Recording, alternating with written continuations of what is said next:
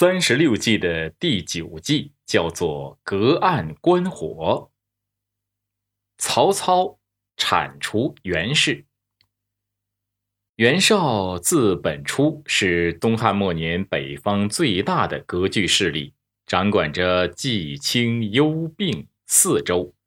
东汉末年，曹操挟持汉献帝，打算以此来控制诸侯。而且不断的扩大自己的势力范围。公元二百年，曹操在官渡之战中以少胜多，大败袁绍。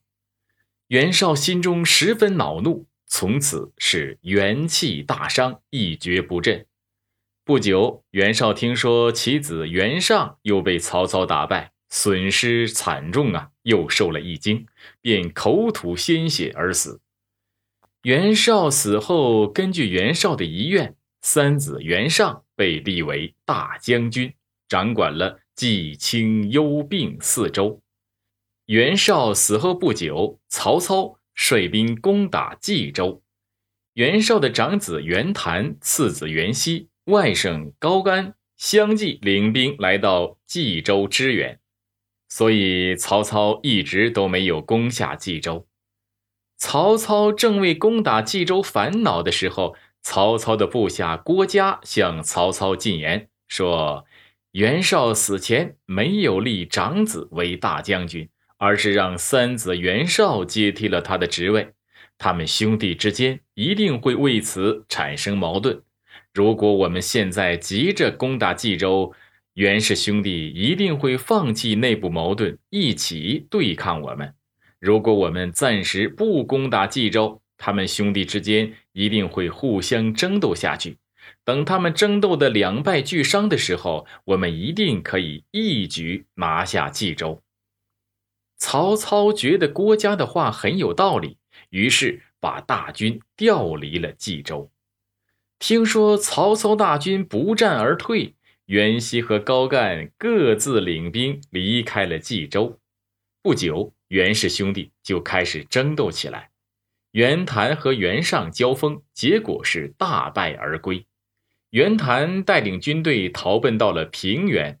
曹操得知这一消息后，非常高兴，马上召集部队准备攻打冀州。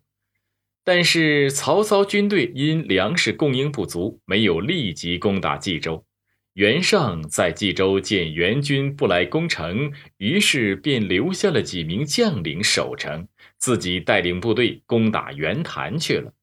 曹操知道这一消息后，趁虚而入，攻打冀州。袁尚听说之后，立即带兵返回，增援冀州。这时，曹操带兵攻打袁尚驻扎的营地，袁尚大败，不得不到幽州去投奔袁熙。打败袁尚后，曹操又带兵攻打冀州，不久便攻下了冀州城。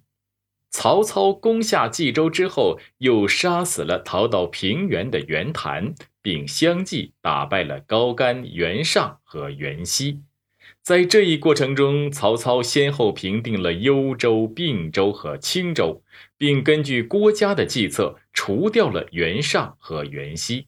自此。曹操取得了冀、青、幽、并四州，为曹魏政权奠定了基业。隔岸观火这一计是指，当敌人内部产生争斗、秩序混乱之时，应该静观其变，甚至采取措施加剧敌人内部矛盾，直至敌人在争斗当中实力逐渐衰落，然后再去坐收渔利。使用此计的先决条件呢，一是敌方出现混乱的局面，二是自己要不受这种混乱的侵扰。